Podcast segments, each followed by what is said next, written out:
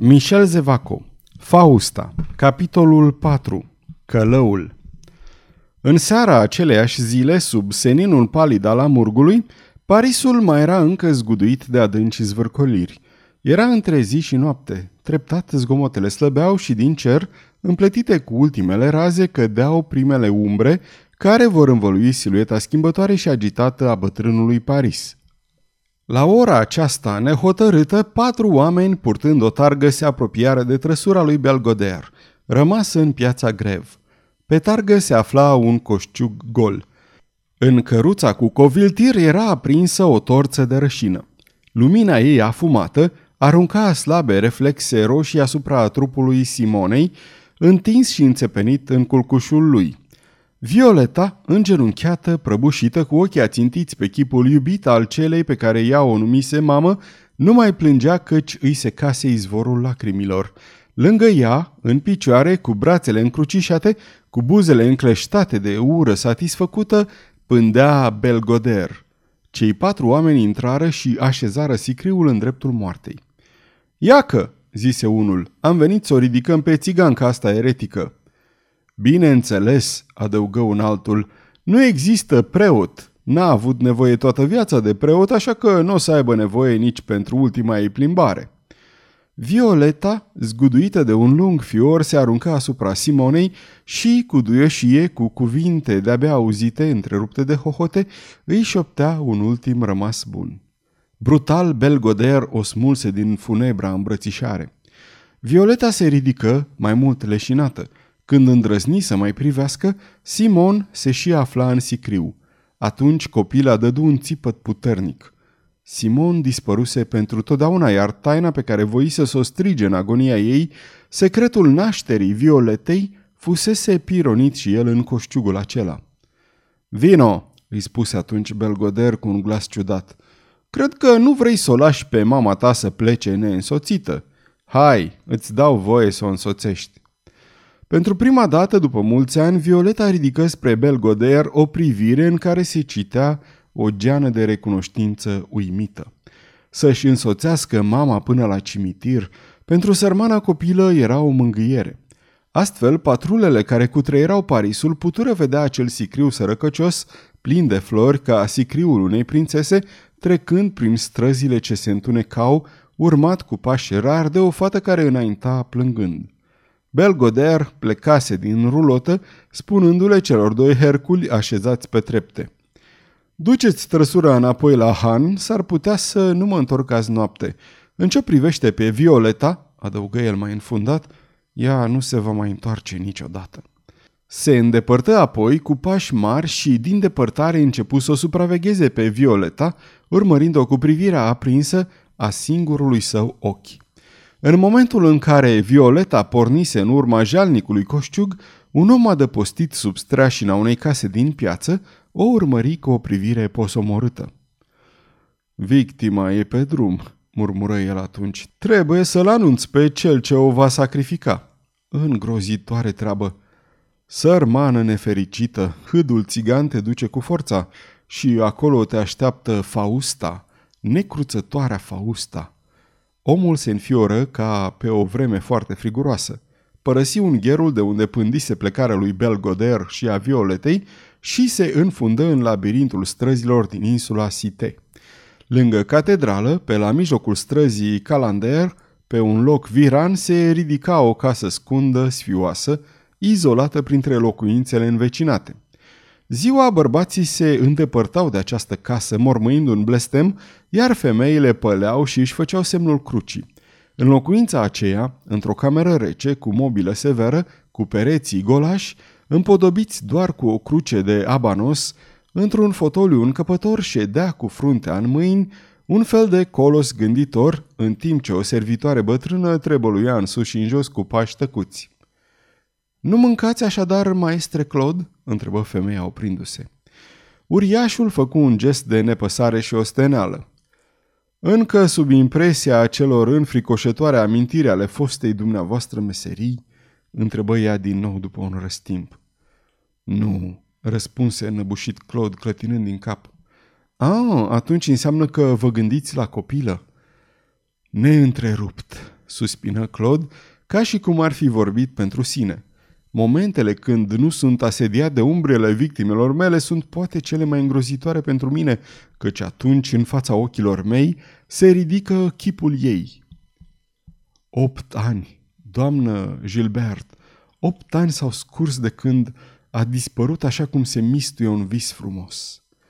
Meșterul Claude, care părea întruchiparea forței animale, continuă cu o neobișnuită blândețe. Se pare că n-am fost făcut pentru atâta fericire și că sunt condamnat la o singurătate blestemată. Hai, meștere Claude, scutură-te de aceste amintiri. Cu câtă încântare alergam la Meudon, continuă Claude, fără să asculte. Draga mea Simon mă întâmpina și copilul, ah, iată, aleargă spre mine, îmi îmbrățișează gâtul, se cațără pe umerii mei râzând și strigând ca o micuță nebunatică. Mamă Simon, iată-l pe tata! Ah, ce vis frumos! Meșterul Claude își acoperi obrajii cu ambele mâini, plângea încetișor, fără zgomot. Într-o dimineață înspăimântătoare zi, era într-o joi, vremea era frumoasă. Ajung la Medon, chem niciun răspuns. Intru în grădină, Simon nicăieri și nici urmă de copil. Pătrund în casă, totul e răvășit ca de o luptă. Simt că nebunesc. Ies, strig, nimic. Iarăși nimic. Îngrozitoare zi. Seara cad fără cunoștință și când îmi revin, văd o femeie care mă îngrijește. Copilul, unde-i copilul meu? Nimeni nu știe. Tot ce se știa printre vecini este că în ajun a fost văzută trecând o șatră de țigani. Cum de n-am murit atunci? O bătaie în ușă răspândi lunge cor prin toată casa. Gilbert rămase nemișcat încremenită de mirare. De opt ani n-a mai bătut nimeni la această ușă, bolborosi Claude. Cine poate fi dacă nu nefericirea în trecere? O a doua bătaie și mai puternică răsună surd. Meșterul Claude făcu un semn poruncitor servitoarei care ieși. Deodată în ușă apăru un bărbat cu capul acoperit de o glugă neagră. Claude se ridică și cu un ton aspru, dar temător în același timp întrebă. Cine sunteți? Ce aveți cu mine?" Necunoscutul rămase o clipă mut, apoi cu un glas coborât și răgușit rosti. Meștere, vin să-ți cer un serviciu profesional. Claude, zguduit de o tresărire, răspunse.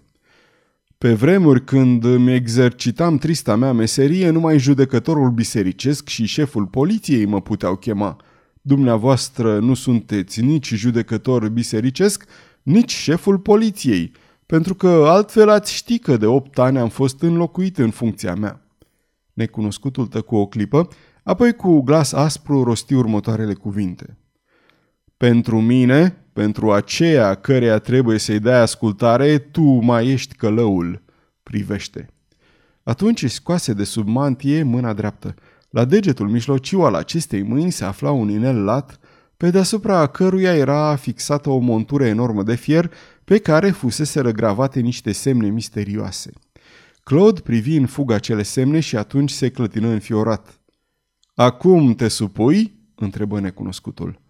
Mă supun, monseniore. Bine, vei veni la casa așezată la capătul insulei, în spatele catedralei Notre-Dame. Execuția va avea loc la 10. Ai să vii? Voi fi acolo, monseniore, răspunse Claude într-un suspin ca un geamăt. Dar spuneți celor ce v-au trimis să nu se mai bizuie de aici încolo pe mine. Execuția aceasta va fi ultima. Ultima, exclamă omul. Fie, acum am să-ți arăt chipul pe care păreai să-mi reproșezi că l-am ținut ascuns. Cu o mișcare bruscă dădu deodată gluga și chipul lui apăru palid de o paloare spectrală. Claude sări înapoi, gâfâitor și murmură cu un glas de nedescris. Episcopul, prințul Farnes, tatăl copilei.